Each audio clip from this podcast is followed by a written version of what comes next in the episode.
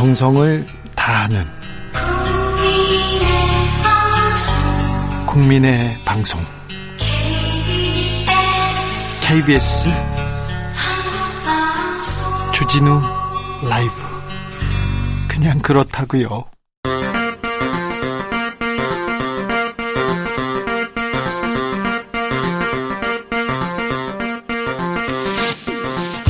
주진우 라이브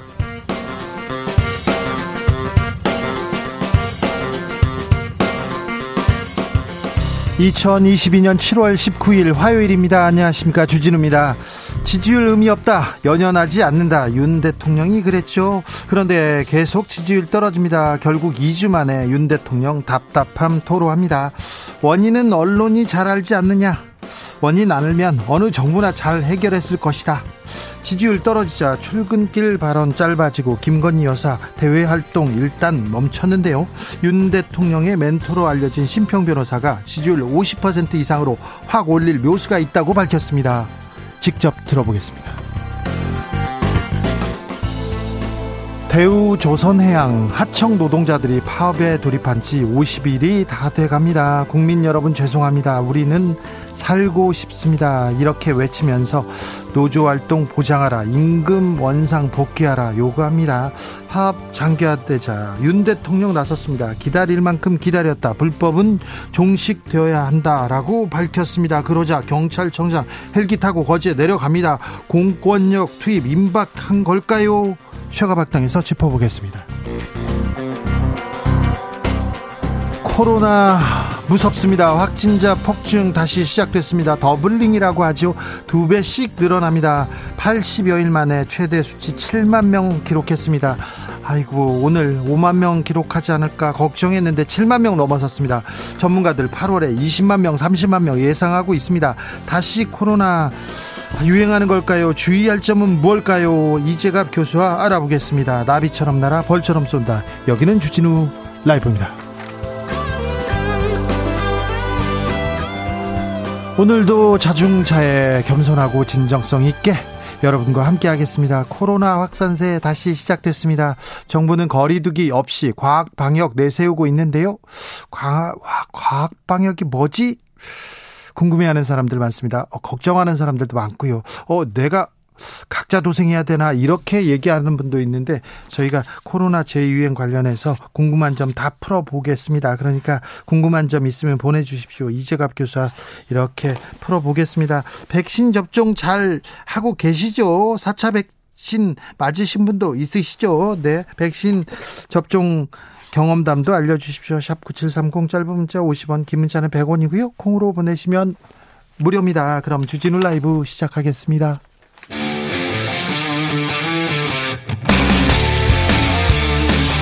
탐사보도 외길 인생 20년. 주 기자가 제일 싫어하는 것은?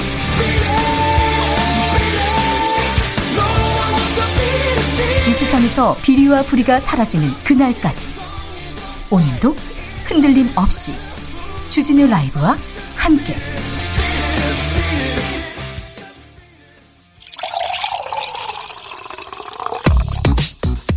진짜 중요한 뉴스만 쭉 뽑아냈습니다. 주스.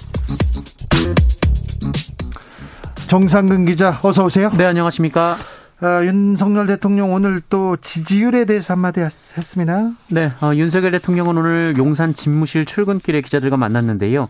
국정 수행 부정 평가가 높게 나오는데 원인을 어떻게 보고 있나라는 질문을 받고 어, 원인은 언론이 잘 아시지 않습니까? 라면서 그 원인을 잘 알면 어느 정부나 잘 해결했겠죠라고 말했습니다. 네. 어, 그러면서 열심히 노력하는 것뿐이라고 덧붙였습니다. 지난번에 별 의미가 없다, 뭐 신경 쓰지 않는다 이런 얘기가 했었는데요. 근데 어느 정부나 잘 했겠죠. 이렇게 또 얘기를 합니다. 아, 전 정권 얘기를 하다가 어느 정부나 언론이 잘 아시겠죠. 이, 이, 부분은 또 국민들이 어떻게 판단할지 국민들은 이런 부분이 걸리는 것 같아요. 사적 채용 논란 또 불거졌어요. 네, 어, 관련해서 오늘 보도가 나왔는데요. 이 주기환 전 국민의힘 광주광역시장 후보의 아들이 대통령 부속실에서 6급으로 근무하고 있는 것으로 확인돼 논란이 일고 있습니다. 어, 주기환 전 후보는 윤석열 대통령이 지난 2003년 광주지검에서 근무할 때 검사와 수사관으로서 인연을 맺었는데요. 네. 특별수사의 두각을 나타내면서 윤석열 대통령이 지난 2011년 대검 중수부 검사 시절에도 함께 일하기도 했습니다. 네. 어, 주기환 전 후보는 지난 2019년 광주지검 수사과장을 마지막으로 퇴직한 후에도 윤석열 대통령을 물밑에서 도운 것으로 알려졌고요. 이 대통령직 인수위원회에도 합류를 했다가 광주시장 선거에 출마를 했습니다. 어, 대통령실은 주기환 전 후보의 아들 주모 씨가 대통령실에서 근무하는 것은 맞다면서도 어, 주 씨는 지난해 대선 경선 캠프에 참여해서 인수위원회를 거치며 자질과 역량을 검증받았고 신원조회 등 내부 임용 절차를 거쳐 임용됐다라고 설명했습니다. 광주시장에 나온 주기환 후보 주기환이 누구야? 광주에서 그랬습니다. 그때 나중에 알고 봤더니 윤석열 대통령과 친한 사람이다. 여기까지 나왔는데 이분 아들이 또 청와대 있군요. 청와대가 아니라 대통령 대통령실입니다. 어, 캠프에서 같이 활동하던 사람, 주변 사람들이 청와대에 이렇게 들어가서 일할 수 있습니다. 일할 수 있는데 이런 논란이 불거졌을 때마다 어떤 능력으로 어떤 일을 했다는 것을 좀 명확하게 얘기하면 국민들이 끄덕끄덕하고 넘어가지 않을까 그런 생각도 해봅니다. 국민들이 이거 문제 있는 거 아니야? 공정과 상식이야. 이렇게 의문을 표하는 게 그냥 이렇게 그냥 시비를 거는 게 아니고 그냥 문제 삼는 게 아니고 어 이거 너무 많은데 너무 이상한데 이런 의혹을 갖고 있다는 것도 조금 생각해 봐야 될 대목입니다. 오늘 아침에 윤석열 대통령 대우조선 해양 관련해서 발언을 했습니다. 굉장히 주목되는 발언입니다.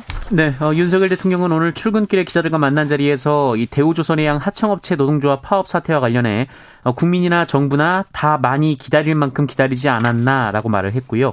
아, 산업 현장에 있어 또 노사 관계에 있어서 불법은 방치되거나 용인돼서는 안 된다라고 말했습니다. 어, 오늘 오전 국무회의에서도 불법적이고 위협적인 방식을 동원하는 것은 국민도 용납하지 않을 것이다 라고 말했고요. 또 한덕수 국무총리 주재 아래에 긴급 장관회의가 어제 있었는데 이 불법적인 점거 농성을 지속한다면 어, 정부도 엄중하게 대응할 수밖에 없다라고 압박했습니다. 엄정 대응 그렇게 또 불법 얘기를 하기 시작했습니다. 대통령 입에서 이 파업에 대한 얘기가 나오자마자 경찰청장은 헬기 타고 거제로 갔고요. 이거 공권력 투입 이렇게 시작되는 거 아니냐 이렇게 얘기하는데 당사자들 반발합니다. 네, 어, 관련돼서 대우조선해양 1번 독에서 점거 농성 중인 이 김영수 민주노총 금속노조 거제 통영 고성 조선하청 지회장이 어, 걷잡을 수 없는 상황이 펼쳐질 것이다라며 반박을 했습니다. 어, 현재 대우조선해양 하청 노동자들 150여 명은 지난달 2일부터 어, 5년간 삭감된 임금 30% 회복, 이 노동조합 인정 등을 요구하면서 48일째 파업을 이어가고 있는데요. 네. 어, 유채한 부의 부지회장은 지난달 22일부터 고가농성하죠. 네, 고공 농성뿐만 아니라 어, 가로 세로 높이 1m 철제 구조물 안에 들어가서 스스로 용접을 하고 자신의 몸을 감금한 상태에서 농성을 벌이고 있습니다. 난간에 올라가기도 했고요. 그 스스로 감옥을 만들어서 들어가서 지금 감금돼 있습니다. 그리고 20m 난간에 생, 올라가서 생명을 둔 두고 지금 투쟁을 하고 있는데 이분들이 왜 파업하는 건지도 좀 고민해 봐야 됩니다. 대우조선 해양 어떤 사건이 떠오르시는지 모르겠지만 저는 이 사건 떠오릅니다. 면태 전이었습니다. 차장이었어요. 대우조선 해양 차장이 200억 원 넘게 횡령해 가지고 외제차 사고 2억 원짜리 시계 차고 자기 여자친구하고 뭐 해외여행 고가로 뭐 계속 가고 뭐 건물 사고 상가 사고 아파트 사고 그 책임을 하청 노동자들이 지고 있습니다. 5년 동안 계속해서 월급이 이렇게 깎여가지고 최저임금 조금 더 받는데요. 수십 년 동안 그 전문 전문직으로 그 분야에서 그 분야에서 기술을 이렇게 습득한 사람들인데 왜이 책임을 하청 노동자들이 이렇게 져야 되는지 왜 파업하는지 원청과 하청 구조 그리고 하청의 비정규직들 어떤 대우를 받고 있는지 근본적인 해결책에 대해서 아무도 얘기를 안 하고요. 안 하고 이렇게 공권력 파업합니다. 아, 이분들 형사처벌 감수하고 또 파업하면 손해배상 청구 들어옵니다. 이거 감수하면서 파업에 나섰습니다. 정말 목숨을 걸고 파업에 나섰는데 왜 파업에 들어갈 수밖에 없는지 여기에 대해서도 조금 헤아려 줬으면 하는 생각이 됩니다. 그리고 기본적으로 대통령이 파업은 노사 자율로 풀어야 된다 이렇게 얘기했는데 얼마 전에도 그 얘기를 했는데 직접 불법 파업 얘기를 하면서 공권력 투입 임박했습니다. 이 문제도 잠시 후에 좀 자세히 좀 짚어보겠습니다. 국민의힘 정현주 방송통신심의위원장 사퇴하라고 요구했습니다. 네, 국민의힘은 오늘 정현주 방송통신 심의위원장의 사퇴를 공개 촉구했습니다. 권성동 원내대표는 오늘 원내대책 회의를 마친 뒤 기자들로부터 박성중 과방위 간사가 방심위원장의 사퇴를 촉구했는데 어, 이것이 당 공식 입장이냐라는 질문을 받고 공식 입장이라고 확인했습니다. 앞서 과방위 간사로 내정된 박성중 의원은 이날 회의에서 이 정현주 위원장에 대해 편파 방송 봐주기 심의를 남발한다라며 어, 민주노총 언론노조의 든든한 뒷배처럼 행동하는 정현주 위원장은 책임을 지고 사퇴하라라고 주장했습니다. 어, 박성중 의원은 방심위가 대선과 지방선거 과정에서 307건의 선거 관련 방송 심의를 했지만 이 문제 없음으로 처리한 148건 대부분이 보수 진영을 비판한 불공정 방송이었다라고 주장하기도 했습니다. 이 부분은 어떤 내용을 심의를, 심의를 했는지 이 심의한 내용을 가지고 좀 짚어봐야 되는데 지금 국민의힘에서 언론 장악 없다.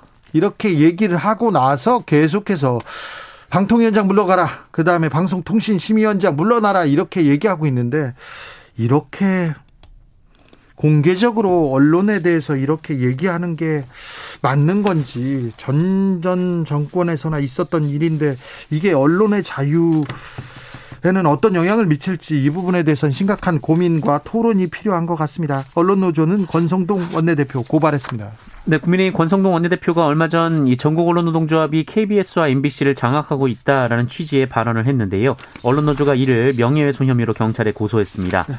네.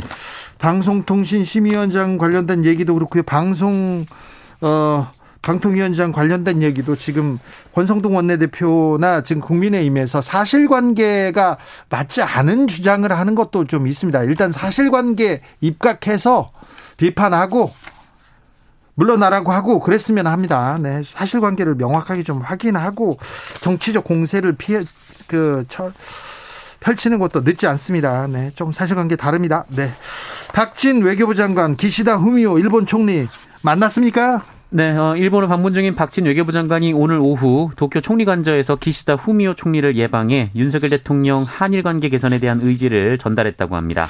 이해람 중사가 사망한 부대에서 또 극단적인 선택이 있었습니다. 여군 간부의 선택이 아, 또 있었어요? 네, 오늘 오전 8시 10분쯤 공군 20 전투 비행단 영내 독신자 숙소에서 21살 여군 하사가 숨진 채 발견됐습니다.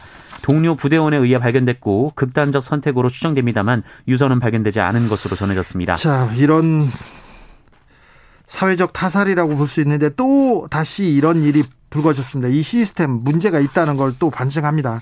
어, 어, 저희가 나중에 시간을 갖고 자세하게 살펴보겠습니다. 우상혁 선수 육상 최초로 세계 선수권에서 메달을 은메달 쾌거를 거두었습니다. 네, 우상혁 선수가 오늘 오전 미국에서 열린 2022 세계 육산 선수권 대회 남자 높이뛰기 결선에서 2m 35를 넘어 2위를 차지했습니다.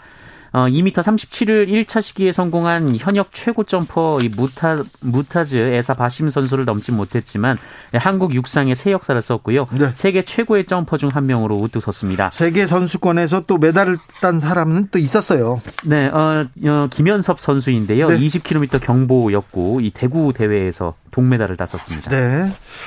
이나대에서 성폭행 사건이 있었던 있었습니다. 그런데 2차 가해가 너무 심각하다는 그런 보도 계속 나옵니다. 네, 어, 숨진 여성의 신상을 묻거나 사진을 찾는 등 도넘은 2차 가해가 이어져서 유가족과 학교 본부, 어, 총학생회가 공동 대응 TF를 구성해서 법적 대응에 나서기로 했습니다. 이건 안 됩니다. 이건 더큰 문제입니다. 네, 총학생회 비상대책위원회는 학교 게시판에 언론 보도 및 온라인에서 이번 사건에 대한 비윤리적 보도 및 확인되지 않은 사실, 악의적인 허위 사실이 유포되고 있다라면서 이 피해 학생에 대한 2차 가해를 다루는 체계적인 제보 접수 채널을 운영하고 법적인 방안을 통해 대처할 것이다라고 밝혔습니다. 이 사건이 발생한 이후에 언론이 여대생 옷 벗은 채 사망 이런 류의 선정적인 제목으로 얼마나 이거 기사 장사를 하는데 눈 뜨고 못 봐줄 정도의 문제였어요. 이, 이, 부분에 대해서는 언론에서도 조금 심각하게 잘못 반성하고 다시는 이런 일이 없도록 2차 가해 없도록 좀 살펴야 될 것 같습니다. 아, 마이너스 마이 마이너스 one님입니다. 마이너스는 아니네요. 자랑스러운 KF21 초도 비행 성공 너무 기쁩니다. 이렇게 얘기하는데 순수 기술로 국내 기술로 첫 전투기 KF21 성공적으로 초도 비행 마쳤습니다. 방사청이죠. 방사청에서 오늘 3시 40분쯤 43분간 경남 사천 어, 사천에서 이렇게 첫 시험 비행 성공적으로 마쳤다고 밝혔습니다. 자랑스럽습니다. 코로나 확진자가 7만 명대입니다. 네, 오늘 코로나19 확진자가 7만 명을 넘었습니다. 7만 3,582명이었고요. 어, 지난주와 비교하면 1.97배, 2주 전과 비교하면 4배 들어서 더블링이 이어지고 있습니다. 네. 감염 재생산 지수는 1.58까지 올라갔습니다. 특별히 조심하셔야 됩니다. 주스 정상근 기자 함께했습니다. 감사합니다. 고맙습니다. 코로나 확산세 심상치 않습니다. 어이구. 윤석열 정부에서는 거리두기 없이 과학 방역하고 있다고 하는데요. 과학 방역 잘하고 있는지 좀 물어보겠습니다. 그리고 코로나 유행 어떻게 되는 건지도 좀 물어보겠습니다. 이제가 한림대 강남 성심병원 교수 안녕하세요. 네, 안녕하세요. 네, 교수님 어디 멀리 가셨다고 하던데요. 아, 예, 좀 프랑스에 와 있습니다. 예, 예. 프랑스 뭐 하러 가셨어요? 아, 학회가 있어가지고 학회 강의가 있습니다. 그래서 아. 한국 코로나 방역 어떻게 했는지 좀 강의를 해달라 그래가지고요. 네. 네. 프랑스나 세계에서도 한국 코로나 방역에 대해서 관심이 있습니까? 예, 관심이 있어서 초대를 예. 해서 한국이 어떻게 대응했는지 예, 목요일에 강의가 있어서 지금 네. 한 예, 프랑스 마르세유에 와 있습니다. 네. 예. 좋은 데로 가셨네요. 근데 한국 코로나 방역 잘했, 잘했다. 어떻게 했는지 그걸 알려달라고 해서 지금 강의하러 가신 겁니까? 네, 그러니까 지금 한국하고 EU 과학자대회가 이번 주에 프랑스 마르테에서 열리고 있고요. 네. 그래서 거기서 이제 한EU 공동 포럼 형태로 해서 진행이 될 것 같습니다. 알겠습니다. 네. 코로나 확산세 심상치 않은데요. 7만 명 넘었어요. 현재 상황 어떻게 보고 계십니까? 네, 일단 이제 그 BA5의 영향도 있고 또한 여름철 매우 덥잖아요. 그 예. 비도 오고 막 이러다 보니까 실내 활동 늘어나면서 그리고 또 이제 국민들이 감염됐던 분들이나 또는 백신 맞은 분들의 면역이 떨어지면서 현재 그 이제 유행이 커지고 있는 상황인데요. 저희가 전문가들이 예측했던 것보다는 좀 매우 빠르게 증가되는 것 같아서 조금 고민이 좀 필요한 시기라고 볼 수 있을 것 같습니다. 더블링 현상 지속됩니다. 저 교수님께서 8월에 20만 명 대비해야 된다 계속 이렇게 강조했는데 그러면 빨라지는 겁니까? 예, 일단 대부분 전문가들이 8월 말이나 9월까지 피크를 생각했는데 지금 속도면 8월 중순에도 20만 명 넘을 것 같고 일부 모델링에서는 확진자 규모가 30만 명도 넘을 수 있다라는 이야기가 또 나오고 있거든요. 네. 그래서 이제 이런 부분들 고려해서 정부의 대응 방향도 조금 수정돼야 되지 않을까 생각을 하고 있습니다. 질병청에서 신규 변이 재유행 빨라져서 국가 주도 방역 지속 어렵다. 국가 주도 방역이 어렵다 이렇게 얘기하면 좀 국민들은 좀 불안합니다. 그러니까 이제 표현을 좀 조심해야 되긴 하는데요. 그러니까 국가가 주도한다는 표현이 국가가 예전처럼 이제 거리두기를 직접 선도하고 또 여러 가지 방역 조건들 내세우고 뭐 이런 부분들을 얘기하는 것 같기는 한데 다만 국가가 주도하는 부분하고요 또 국가가 지원해야 되는 부분은 구분을 해줘야 되는데 국가 주도 방역을 안 해야 살 수 없다 그러면서 이제 국가가 이제 취약계층이라든지 이런 분들에 대한 그 지원책을 많이 줄인 부분들은 상당히 좀 문제가 있다고 보고 있거든요. 예. 그러니까 코로나가 이렇게 늘고 있는데 지원을 줄인다 이건 걱정인데 근데요 계속 이 정부에서 과학 방역, 과학 방역 얘기하는데 이 과학 방역이 뭐지요? 그러니까 이제 뭐 지금 뭐 대통령실이라든지 뭐 보건복지부나 질병관리청 얘기를 종합하면 그러니까 지금까지 2년 반 동안 우리가 겪어왔던 부분들을 에 대한 데이터를 바탕으로 해서 이제 방역 정책을 정하겠다라고 얘기를 하는 건데요. 네. 그래서 뭐 수리 모델링이라든지 아니면 여러 가지 빅데이터나 AI를 이용한 여러 가지 방법들을 동원하겠다 그러는 건데 이게 사실 뭐 전 정권이나 현 정권이나 이제 코로나19를 대응할 수 있는 수단이라는 게 어차피 뻔하기 때문에 아주 차별화하기 쉽지 않을 것 같다라고 생각하시면 될 것 같습니다. 네. 기억 비읍 시훈님께서 코로나 방역 거리두기 다시 해야 되지 않습니까? 이렇게 물어봅니다. 그러니까 이제 거리두기와 관련된 부분은 그러니까 이제 어느 국가나 거리두기는 의료 체계 대응이 힘들어지는 상황, 그러니까 의료 체계가 버티기 힘든 상황이 되면 거리두기를 강화하는 정책을 하고 있거든요. 근데 네. 아직 지금의 수준으로서는 의료 대응 체계가 부담을 갖는 정도는 아니기 때문에 네. 거리두기를 직접 동원하기는 안, 아직은 좀 이르게 보고 있고요. 다만 상황이 악화돼서 의료 대응 체계 문제가 되면 또 긴급하게 적용해질 수도 있기 때문에 그 적용 시점이라든지 기준에 대한 부분들은 논의가 되어야 될 것 같습니다. 6254님께서 남편과 운동하면서 너무 잘 듣고 있습니다. 이렇게 얘기하십니다. 이분 일단 인격자십니다. 오늘 자녀 백신 4차 맞았는데 열감이 있어요. 이렇게 얘기하는데 괜 찮으신가요, 이, 교수님? 아, 예, 뭐, 예방접종 하고 하루 이틀 정도는 열감이랑 조금 이제 으슬으슬거리기도 하고 근육통이나 이런 게 있을 수 있고요. 예. 접종 부위도 좀 아플 수 있어서. 네. 자연스러운 면역 반응이라 고 보시면 될 것 같습니다. 네. 3123님은 저는 초등학교 학부모인데요. 아이가 올 초에 코로나 걸렸다 나왔어요. 그래서 굳이 백신 맞지 않아도 된다고 하시는 분들이 있는데 지금이라도 맞추는 게 나을까요? 교수님 알려주세요. 얘기합니다. 네, 특히 아이들 같은 경우에 오미크론에 대부분 감염이 됐는데요. 오미크론에 감염됐을 때 다른 변이에 대한 그 방어력이 매우 약하다는 얘기가 있습니다. 그래서 감염이 되든 안 됐든 간에 1대 1, 1차, 2차에 기초접종을 꼭 맞으면 좋겠다라고 권고를 하고 있거든요. 그래서 네. 접종을 지금이라도 하시면 올해 가을하고 겨울까지는 안전하게 보낼 수 있지 않을까 생각이 듭니다. 어, 자, 7018님께서는 매일 청취하고 있다고 합니다. 67세 그 어르신인데요. 3차 접종은 모더나 접종했는데 4차 접종은 화이자로 접종해도 괜찮은지 궁금합니다. 이렇게 물어봅니다. 아, 예, 일단은 이제 mRNA 백신 사이에서 교차 접종 다 가능하다고 돼 있기는 하고요. 네. 최근에 이제 옵션이 많이 늘어서 이제 뭐 그 노바백스 백신도 접종이 가능해서 이제 의사 선생님하고 잘 상의해서 백신 종류는 결정하시면 될 것 같습니다. 네. 백신 종류가 그렇게 중요한 건 아니죠? 예, 요새는 뭐 교차 접종해도 효과가 좋다고 돼 있고요. 예. mRNA 백신도 교차 접종해도 안전성이나 효과에 큰 차이는 없다라고 나와 있어서 어떤 예. 백신이든 그 그날의 몸 상태 생각해서 접종하시면 될 것 같습니다. 교수님, 4차 접종률 좀 높아지면 확산세도 줄어들까요? 어, 일단 지금의 4차 접종의 주된 목적은요. 그러니까 감염 예방 효과도 일부 있지만 감염 예방 효과는 10주 이상을 안 간다고 돼 있습니다. 근데 다만 고령층에서의 4차 접종 효과가 중증 예방 효과가 매우 강하기 때문에 의료 대응 여력을 이제 보존하기 위해서는 4차 접종의 고위험군의 접종이 반드시 필요하다고 보시면 될 것 같습니다. 그렇습니까? 아, 고위험군 그리고 나이 드신 분은 꼭 4차 접종 해야 되네요. 예, 그렇습니다. 네. 예. 음, 마르세유는 날이 덥다면서요? 어, 근데 여기도 한 33도 정도 돼서 다른 프랑스보다는 좀 시원한 편이고요. 예. 그리고 여기가 지중해 기후라서 이렇게 아주 덥게 느껴지진 않네요. 그, 그 예. 동네도 예. 코로나 걱정이 큽니까? 예, 프랑스가 지금 이제 그 피크를 지나가고 있거든요. 네. 프랑스가 네. 최근 들어서 이제 B5에 의한 피크 지나가고 이제 막 꺾일까 말까 이제 고지에 좀 도달한 상황인데요. 네. 현재 와봤더니 마스크를 거의 안 쓰고 다니시네요. 네. 아, 그러면 마스크 네. 쓰라고 거기서도 전도사 역할을 좀 하세요. 네, 그래서 저도 실내에서는 반드시 마스크 착용하는 모습을 보이는데 네. 다른 사람이 저를 더 의아하게 쳐다보고 있어서. 다른 의사들도 네. 그렇습니까? 외국 의사들도 잘 안 쓴다면서요? 네, 외국 의사분들도 예 뭐 잘 안 쓰는 것 같기는 한데 예. 그렇죠. 네. 네. 어, 휴가철에 해외 여행을 가도 되나 이렇게 걱, 저기 생각하는 분들이 있습니다. 근데 해외에서 코로나 걸리는 경우도 많다는데 어떤 점 주의해야 됩니까? 예, 특히 이제 해외에서 코로나에 확진이 되면 바로 비행기 귀국하는 비행기를 탈 수가 없게 되거든요. 예.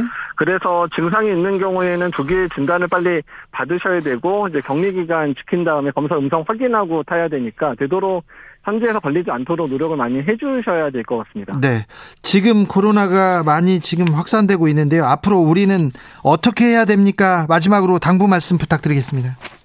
예, 앞으로 이제 이런 유행이 뭐 한 두세 번 정도, 큰 유행은 아니어도 두세 번 정도 되면서 엔데믹화 될 겁니다. 그래서 지금의 위기를 이제 슬기롭게 이겨낼 수 있게 이제 기본적인 우리 생활 방역에 해당되는 마스크, 뭐 손 씻기 잘 하시고 또한 고위험군은 예방접종 꼭 해주셔서 이번 위기도 국민들의 힘으로 잘 이겨냈으면 좋겠습니다. 앞으로 또 한 이런 코로나 또 정점이 한두 번 옵니까? 한 20만 명 또 10만 명 이렇게 늘었다가 그러면서 사라집니까? 예, 그러니까 변이 종류에 따라서는 어떻게 될지 모르겠지만 지금 형태의 변이라면 조금씩 이제 그 이제 피크가 떨어지면서 이제 사그라드는 양상으로 2, 3년 내에 가지 않을까 정도로 예측을 하고 있습니다. 네. 그 점점 변이가 생기면서 코로나는 약화되고 있는 건 맞죠? 뭐 약화되는 측면도 있고요. 오히려 사람들이 많이 걸리기도 하고 백신을 맞으면서 코로나에 대해서 강해지고 있다고 보시는 게 맞을 것 같습니다. 아 그래요? 사람들이 백신을 맞아야 되겠네요. 예. 예, 그 백신 맞고 이제 그렇게 해주셔야 계속 강해져야지 이제 뭐 힘든 변이가 나와도 우리가 이길 수 있는 거거든요. 알겠습니다. 네, 건강히 잘 조심 잘 다녀오십시오. 예, 감사합니다. 이재갑 한림대 교수였습니다. 교통정보센터 다녀오겠습니다. 오수미 씨.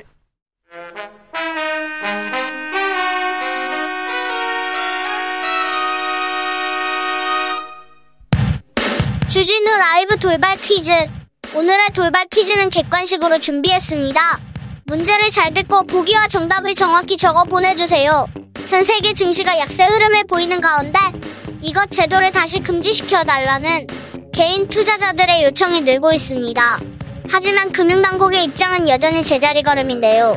주가 하락에서 생기는 차익금을 노리고 실물 없이 주식을 파는 행위인 이것은 무엇일까요? 보기 드릴게요.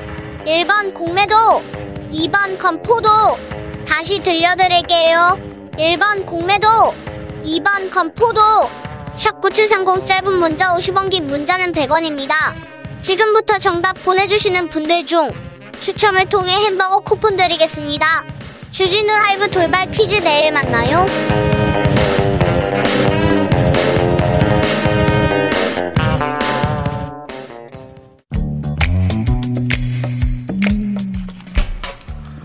오늘의 정치권 상황 깔끔하게 정리해드립니다. 여당 야당 크로스 최가박과 함께 최가박당 여야 최고의 파트너입니다. 주진우 라이브 공식 여야 대변인 두 분 모셨습니다. 최형두 국민의힘 의원 어서 오세요. 네, 안녕하십니까. 박성준 더불어민주당 의원 어서 오세요. 네, 안녕하세요. 네, 잘 지내시죠? 더운데. 네. 지역구 관리가 힘들죠? 요새 지역 열심히 다니고 있습니다. 어, 오전에도 지역 다니고요. 네. 지역 행사들 좀 많이 다니고 있습니다. 네, 최영두 의원은 음. 어떠세요? 예, 요즘은 주중에 한 번씩 다녀오고요. 예. 주말에 주로 있고 주중에는 서울에 있고 그런데 네. 이제 뭐 저 우리는 늘 걱정이 이 뭐 자연재해 이 네. 이런 문제는 걱정입니다. 그렇습니까? 박성준 의원은 또 법을 냈어요. 종부세 이렇게 발의를 좀- 했죠, 발의. 네, 예. 어떤 법을?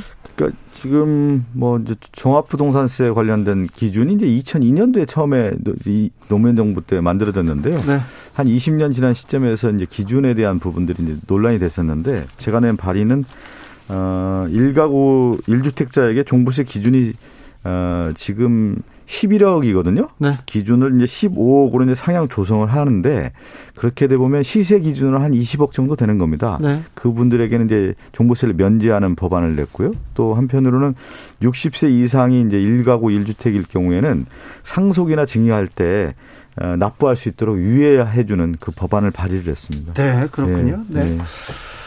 대우조선해양 하청업체 노동자들이 파업을 하고 있습니다. 여기에 대해서 윤 대통령이 한마디 했습니다. 국민이나 정부나 기다릴 만큼 기다리지 않았나 이 발언 어떻게 보셨습니까, 박성준 의원님?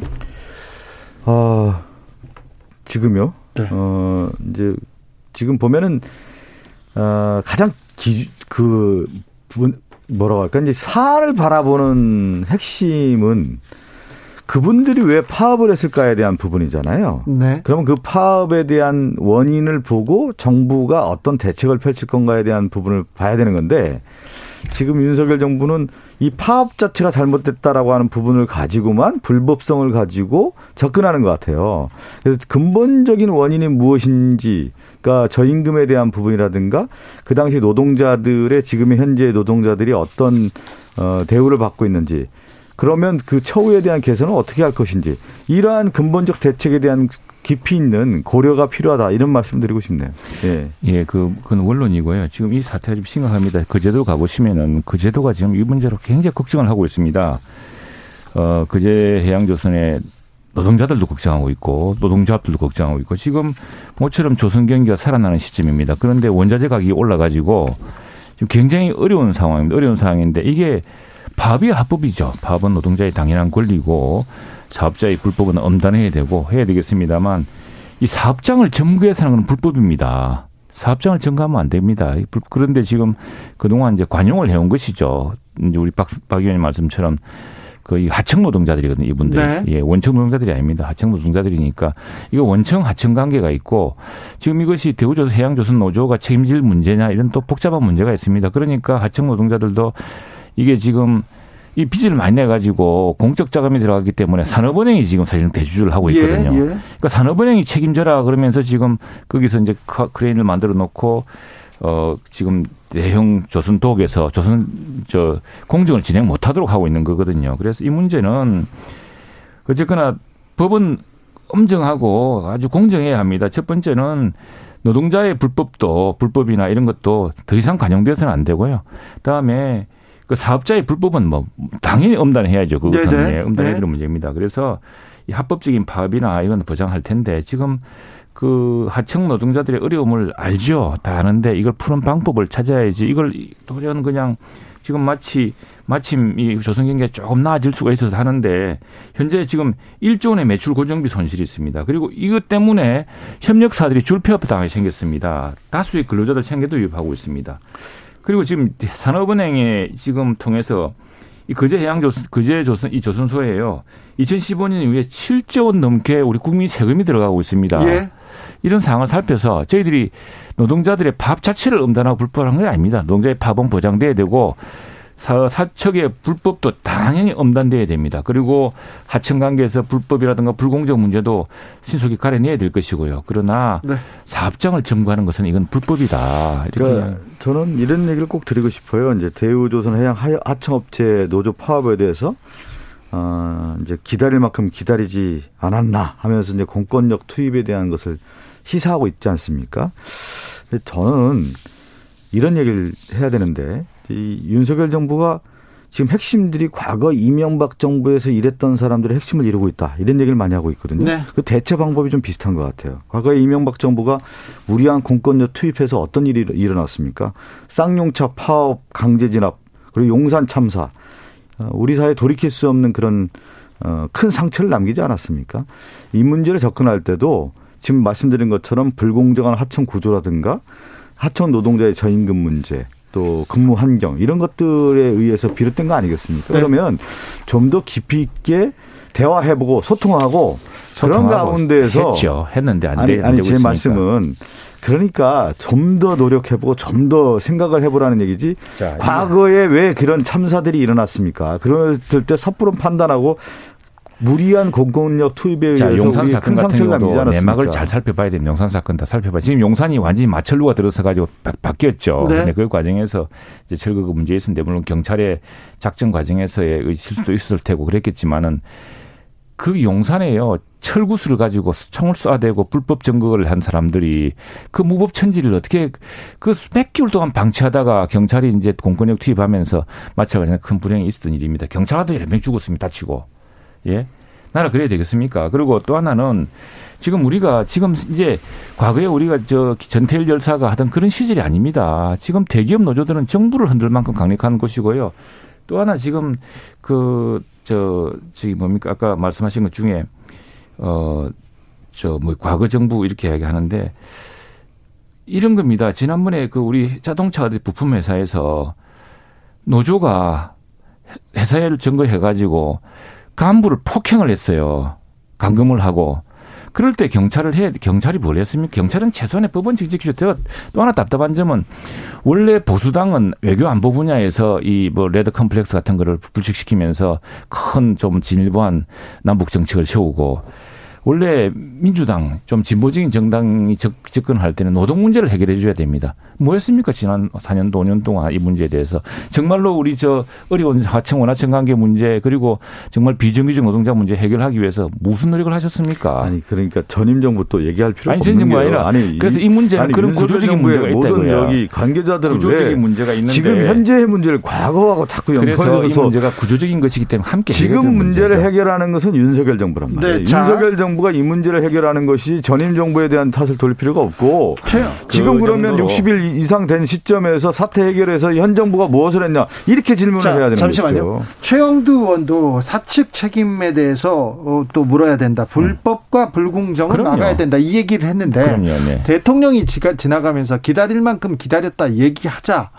바로 공권력 투입에 대해서 다 생각합니다. 그러자마자 대통령실에서는 이거 공권력 투입을 의미하는 것은 아니다. 이렇게 설명을 또 하고 있어요. 음, 음. 이게 또 국민들은 어 이게 뭐지 이렇게 생각합니다. 자, 그 공권력은 엄정해야 됩니다. 공권력은 왜 공권력이랍니까? 공정한 권력을 행사하고 국민의 재산과 안전을 보장하라고 하는 거 아닙니까? 그렇죠. 누구 편도 들지 말고 불법에 대한 선을 분명히 그어야 됩니다. 경찰관들이 불법 시위대한테 폭력 시위대 맞아 터지고 그렇게 그렇게 되는 것이 옳은 게 아니지 않습니까? 그러면 안 되죠. 그리고 또 하나 이 아무리 파업도요. 이 파업도 지금 사업장 파업은 스스로 노동력을 제공하지 않음으로써 사업장 그 사업주 그 저 사측을 압박하는 겁니다. 우리가 노동을 제공하지 않겠다.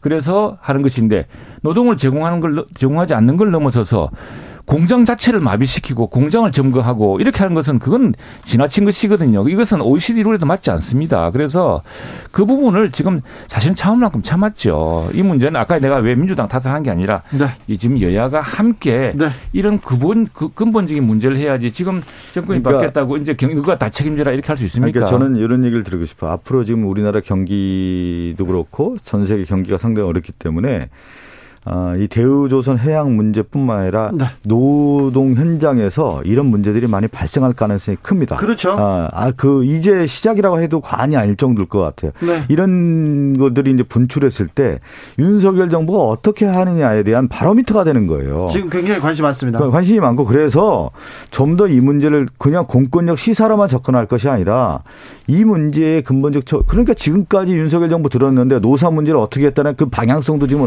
정해져 있지 않은 거 아니겠습니까? 자, 여기까지 하고요. 예, 예. 국회는 원구성 한답니까? 연답니까? 원구성, 해야죠. 원구성하고 지금 저희 저희들은 좀 상임위원 다 배정을 다 했습니다. 지금 두 달째 이 얘기를 하고 있는 것 같은데 이번에는 합니까? 참 이게 뭐 참 탓하기 뭐, 뭐 한데 어쨌거나 네. 소수 여당의 한계고요. 왜 우리는 뭐 양보하고 뭘 하고 싶고 하지만 다수 야당이 이렇게 강력하게 하면은 참 방법이 없는데 하나 말씀드릴게요. 지금 이게 근본은 그거 아닙니까? 법사위로 시작된 문제인데 법사위가 지난 20년 동안 제1당이 국회의장을 하면 제2당이 법사위원장을 하는 걸 원칙과 관행으로 민주당이 세워왔던 겁니다. 근데 그걸 지난번에 다수당에 뺏어갔다가 그걸 돌려주는 걸 핑계로 온만 가지 조건을 붙이니 늦어진 거 아니겠습니까? 아, 원구성 협상 지난번에 이 얘기 똑같이 했는데 네, 오늘 똑같이 얘기해야 되나요? 아, 지금 이제 가장 걸리는 문제가 어, 경찰권 그리고 방송권 방송에 대한 장악 저지를 위해서 야당인 민주당이 행안위와 과방위와 관련된 부분은 사소하겠다 이런 입장인 겁니다. 특히 이런 얘기를 꼭 드리고 싶어요. 민생이라는 것은 이제 정치의 목적이고 원구성 협상은 민생을 위한 수단 아니겠습니까?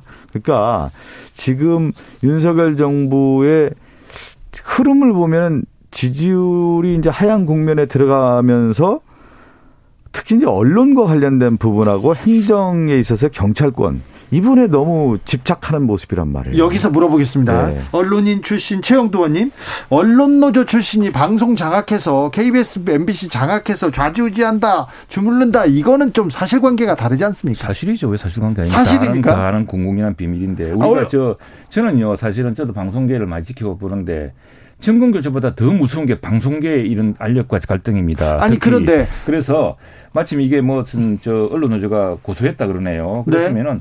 한번 진짜 수사를 해서라도 밝혀봅시다 한번. 밝혀보자고요. 네. 명백하게 이게 어떤 사안인지 이게 허위 사실인지 한번 밝혀보자고요. 아니 국민들이 다 알고 있는 사실인데. 최영도님. 이게 보십시오. 지금 진짜 우리 뭐 KBS 올 때마다 독립 방송 독립시켜야 됩니다. 독립해야 됩니다. 예? 방송들 다 독립해야 되고요. 경영이라든가 이런 난을 국민들에게 다 이렇게 의존시키면 살 필요 없고 공정한 방송을 해야 돼요. 공정한 방송 해야죠. 그리고 그 지금 마침 그 시비를 가지고 이야기를 하시는데 지금 어느 경우든 원구성을 하더라도 민주당이 다수당입니다. 다수당이고 다 할 수 있습니다. 근데 왜 유독 이 문제를 지금 그동안은 민주당의 방심이 저, 저 뭡니까 이 그 과방위는 이렇게 여당이 해오던 관령도 있고 그랬는데 또 이걸 또 이렇게 하시자고 그러는지 그리고 뭐 공영방송 지배구조 문제는 왜 이전과 말이 바뀌는지 이렇게 방송에 집착하시는지 모르겠어요. 거꾸로 제가 거꾸로 묻고 거꾸로 묻고 싶어요. 역대 정부하고 또 비교를 해야 되죠. 저는 이제 전임 정부와 비교하는 게 아니라 역대 정부의 정권의 흐름하고 좀 비교해 보는데 윤석열 정부 출범한 이후에 급해요 일단 조급하고 준비가 돼 있지 않은 상태에서 뭐를 한다라는 느낌을 받게 되는 건데 방송도 마찬가지입니다. 방송의 본령이라고 하는 것이 공정성이고 언론 노조도 공정한 방송을 위해서 지금까지 싸워왔던 거예요.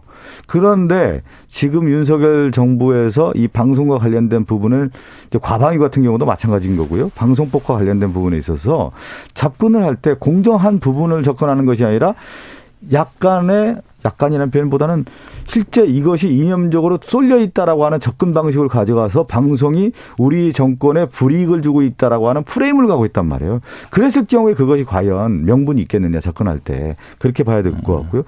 그러니까 이런 거예요. 현 정부가 지지율이 높거나 실질적으로 권력이 안정화됐을 때는 방송과 관련돼서는 실제 그렇게까지 개입을 하지 않아요. 그런데 이제 지금 어, 어떻게 보면 어, 상당히 좀 초조한 느낌인 게 방송과 관련된 부분에 대해서 지나치게 더 관심을 갖고 이, 이 부분에 대해서 이제 접근하는 것 자체가 윤석열 정부가 뭐. 왜 이렇게 조급한지는 모르겠다. 그참 박성준 네. 박윤 그런데 자 지금 언론 노조들이 먼저 시작을 하지 않았습니까? 무슨 방송 독립하자 방송 뭘 하자 그러고 했는데 자 보십시오. 지금 저희들 방송 장악할 힘도 없고요. 아시지 않습니까? 민주당이 이렇게 180석 가까운데 뭘 할 수 있겠습니까? 아무것도 못 바꾸는데. 자, 알겠어요. 아니, 알겠어요. 알겠어요. 그렇게 한 게 아니고. 네. 그 다음에 또 하나는 자, 보십시오.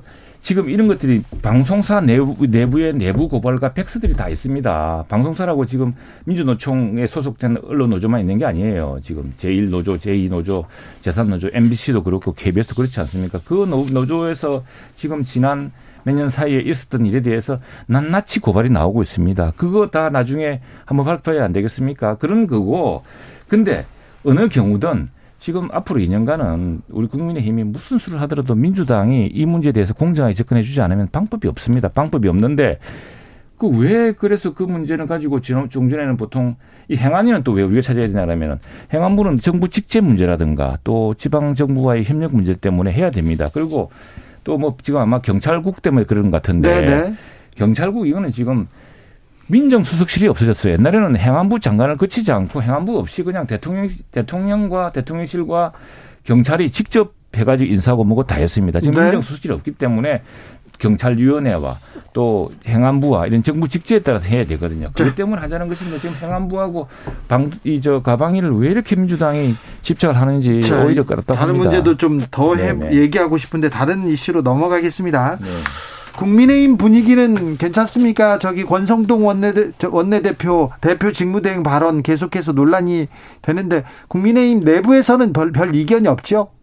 그렇죠. 그리고 뭐 또 장 전 의원이 또 말씀이 거칠다라고 이렇게 이야기하니까 네. 그것도 인정을 하고 뭐 그런 면도 있고 하니까 그렇게 하고 있습니다. 지금 저희들은 이게 저 여러 가지 지금 내부 외환 상황 아니겠습니까? 굉장히 어려운 상황입니다. 특히나 집권 2년 차에 뭐 다 걱정하시다시피 또 경제적으로도 외교 안보적으로도 여러 가지 국회 내 사정도 어렵고 그래서 뭐 하나같이 지혜를 모으고 힘을 합쳐야 될 시기죠. 그런 네. 데는 대단히 없는 것 같습니다. 근데 참 제가 권력의 그 흐름이라고 하는 얘기를 자꾸 하는데 비슷해요. 항상 보면은 권력 내부 투쟁이 이제 이제 시작된 거거든요. 권성동 원내대표하고 장재원 의원이 이제 시작되는 거고 윤석열 대통령을 만들었다는 제1등 공신이라고 하는 부분들이 어떻게 보면은 윤석열 정부에 있어서 지금 부담을 주기 시작한 거예요. 어, 실제 이제 권력 내부 투쟁을 하, 면서 그리고 요 부분을 좀 만, 저는 이제 스타일이라고 할 수가 있는 건데 제가 이제 법사위를 하면서 권성동 원내대표와 장재원 의원의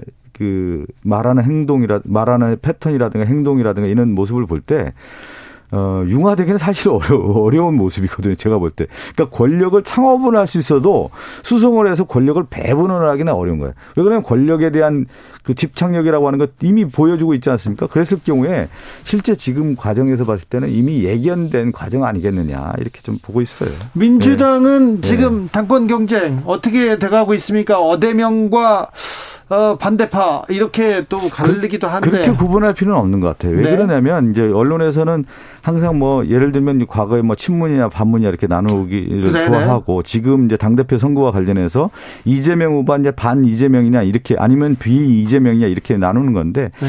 당 대표에 있어서의 자기가 무엇을 할 것인가에 대한 것을 보여줘야 되는 거 아니겠습니까? 네. 그 싸움인 것이지 하나의 어떤 큰 개파의 의미로서의 당대표 선거는 아니다. 이렇게 봐야 되는 것이죠. 어떻게 네. 보고 계십니까? 저는 이제 민주당도 그렇지만 이 당대표 체제 왜 이럽니까? 이거, 나 그리고 또 하나는 지금 이제 원내 정당입니다. 민주당이 180석이고요. 음. 지금 굉장히 급하지 않습니까? 뭐 여야 협상도 하고 하지만 사실 소수당에 지금 끌려가고 있는 것인데 이제 우리가 사실 이전에 한 10, 10, 한 20여 년 전이죠. 원래는 원내 총무였습니다. 예, 원내 이게 총무였죠. 이제 그 과거 권위주의 정권 때 또 또 참 우리 제왕적 총재들이 있을 때 네. 그때 그때 한때는 또 대통령이 또 실제로 당 총재이기도 했어요. 그런데 네. 이게 우리 원내 정당의 원칙에 맞지 않다 그래서 사실은 대통령도 더 이상 맞지 않고 있고 당 대표 체제라는 게 사실 유명무실해졌거든요. 유명무실한 게 사실은 의미가 많이 줄어들었는데 근데 유독 지금 이렇게 다시 나오는 예 근데 옛날에는 원내 총무라 그랬습니다. 예. 지금 원내 대표라 그러거든요. 네. 이게 원내 대표가 국민이 각 지역에서 부여하고 또 국민이 저 비례대표로 주어서 한 만큼 열심히 일해서 정부를 견제하고 정부를 견인해서 삼권 분립을 통해서 국가가 처한 당면한 과제를 해결하는 것이 원내 정당의 과제인데 원내 정당의 옥상옥을 떡 만들어 가지고 난, 난 사실 우리 당에도 그렇고 민주당도 그렇고 이 체제 좀 재고해야 된다고 생각합니다. 선진 국가에 이런 나라가 없습니다. 미국 볼까요? 미국에는 전국위원회라는 게 있는데 그건 선거를 위한 예, 근데 네. primary 같은 걸 준비하게 하는 네. 그런 조직일 뿐입니다. 그 다음에 독일이라든가 이런 나라들은 내각제 국가이기 때문에 당이 원내 정당이 곧 정부거든요. 그런데 우리만 유독 이전에 권위주의 정부 시대 제왕적 총재 시절에 있던 유무를 해가지고 지금 민주당은 더 딜레마에 빠진 게 두 분의 선거에 패배하고 특히 최근 선거에 대패를 가져왔던 분이 당 대표 하겠다고 또 하니 온 당이 또 뭐 나눠지고 그러지 않습니까? 우리 당도 지금 전당대 회 하면 안 된다고 생각합니다. 왜냐? 아니 나라가 이렇게 어려운데 여당이 지금 그거 하겠다고 온 당원들이 나서고 또 국민 투 국민들을 한다고 또 뭐 당 지도부이며 당의 모든 중진들이 나서는 것이 이게 뭐 난 쓸데없는 선거라 생각합니다 그런 것들은 솔직히. 아니, 당 대표 선거도 이제 이기는 민주당으로 이제 만들기 위한 어떤 과정에서 이 당 대표 선거를 하는 거고요. 어, 리더십 체제에서 이제 두 가지로 나눌 수가 있는 것이죠. 국회 안에서 이제 원내대표 역할이 있는 거고, 어, 큰 선거, 대통령 선거라든가 이런 지방선거라든가 국회의원 선거에서의 당대표 역할. 이 당대표는 다음 차기 2024년 총선을 진두지휘하는 당대표이기 때문에 매우 중요한 선거고요. 그렇기 때문에 민주당이 어, 혁신하고 변화하면서 이길 수 있는 정당으로 만들고 특히 정책 정당으로 더 만들어가면서 국민에게 신뢰를 받는 당 대표 선거이기 때문에 8월 28일 당대표가 누가 선출되느냐에 따라서 민주당의 향후의 향배가 어, 결정된다고 볼 수 있는 네. 중요한 선거인 겁니다. 네, 당이 분열될 네. 가능성이 있을 것 같아요 보니까. 아니, 왜 이렇게- 일반 일반 언론이 이렇게 보고 있네요 보니까. 그런데 그렇지 난 않아요? 그래서 네. 그래서 참 옥상옥이다. 이게 우리 정치를 후퇴시키는 지금 체제다 이런 생각이 듭니다. 국민의힘 윤리위 문제 또뭐 어, 그렇죠. 네. 예, 그건 뭐. 그 김성태 전 의원과 염동열 전 의원이 어 각각 당원권 정지 3개월 네. 징계 처분 받았죠. 우리 윤리가 뭐 당 지도부 눈치도 보지 않고 당의 사정도 보지 않고 과감하게 윤리적 기준에 따라서 하고 있지 않습니까? 나는 뭐 그 좋다고 봅니다. 그렇게 해야 되는 거고. 다음에 이게 뭐 이준석 대표와 관계 그런 문제 관계 없으니까 다 개별 케이스로 개별의 윤리적 기준 판단 개별의 어떤 경우를 우리 엄정한 윤리적 기준으로 어, 당원의 그 품위에 맞는 것이냐 판단하는 것이고요. 아이고 이런 것들 좀 민주당도 봤으면 좋겠습니다. 뭐 1심 판결이 나와도 그냥 방치하고 좀 이런 상황들 우리 정치 발전에 결코 도움이 되지 않습니다. 네. 아니 근데 그 민주당이 바라볼 게 아니라 그, 민- 그 국민의힘도 이제 기준을 정확하게 해야 되죠. 이준석 당대표는 뭐 6개월 징계를 받았잖아요. 예, 예. 근데 사실 뭐 수사도 안 되고 법적인 판단도 나오지 않은 상태에서 윤리에 의한 6개월 징계인 거고 예. 김성태 전 의원 같은 경우는 염동열 전 의원 같은 경우는 각각 윤리위에서 3개월 받았다고 하는데 법적 판단을 받았다고 하면은 그 제가 또 이번에 자료를 보니까 뇌물수수, 직권남용 등의 혐의로 최종심에서 형이 확정된 경우는 탈당 권유 이상의 징계를 행함으로써 원칙을 정한다. 이렇게 특례 조항까지 있더군요. 그 특례 조항이 적용이 안 된 거잖아요. 이런 거 보면. 그러니까 당에서 있어서의 이준석 당대표의 적용 기준과 김성태 전 의원, 염동열 전 의원 기준이 완전히 다른 것이죠. 지금 이분들의 평당원이니까 이제 그렇겠죠. 아무래도 아니죠. 예, 예. 그건 아니고. 그리고 사실 이준석 대표는 어 이 경우는 사실은 대표기 때문에 그 책, 그걸, 그 책임을 져야 된다는 이런 측면이 또 윤리 판단에 보면 있었거든요. 박성준 아니, 저는 볼 때 이준석 당대표가 대선에서 결정적인 1등 공신이에요. 저는 권성동 대표나 이 장지원 의원보다 제 1등 공신은 이준석 대표 아니겠어요? 근데 이준석 당대표를 지우기 위한 작업에서 나온 거잖아요. 이 사건 자체가요. 예. 최영도 의원 서운하시게. 아니, 아니, 저는 서운하지 않습니다. 아니, 저도, 저희들도 안타깝죠. 왜냐하면은 이 힘을 모아야 될 시기에 그런 네. 윤리 징계가 나왔지만 그런 말이 있습니다. 이 불씨를 덮으려고 하면은 그 가만히 다 타버린다는 말이 있거든요. 저는 그뭐 한번 보자고요. 저는 이준석 당 대표를 인정하는 이유 중에 하나가 뭐냐면 대선 과정에서 대여 그 당시 야당했잖아요. 국민의힘이 대여 투쟁의 선봉장이었어요. 그리고 확실한 이슈 파이팅을 하- 한 반면에 지금 대통령 선거 끝난 이후에 권성동 원내대표나 장재원 의원은 여당 자체를 분열시키는 요인, 요인이잖아요. 그러니까 이준석 대표는 야당을 결집시켰던 인물인 반면에 지금 뭐 권성동 의원과 장재원 의원 같은 경우는 분열의 요소가 큰 거죠. 그렇습니까? 예, 저는 그렇게 봅니다. 음, 예. 그는 뭐 남의 당 이야기에 대해서 그렇고. 저도 아까 우리 당 당내 분란의 요소가 있다고 해서 말씀을 드린 그 겁니다. 민주당 내에서 지금 서로 논하고 이렇게 이야기하지 않습니까? 아 그런데 윤리 네. 판단은 그렇기 때문에 그거는 어떤 그 무슨 전제를 한 것은 아니고 그건 당원으로서 그런 어 그런 것들에 대한 네. 일정한 이제 품격을 요, 이제 기- 그런 기준으로 이야기한 것인데 네. 저는 뭐 그건 여전히 이 문제를 이제 이준석 대표가 어떻게 해- 하고 다음에 이후의 절차에서 경우에 따라서는 또 여러 가능성이 있기 때문에 지금 여당에서 하기는 어렵다 생각합니다. 최영도 박성준 두 분한테 최가박당 잘 들었습니다. 감사합니다. 네, 감사합니다. 고맙습니다.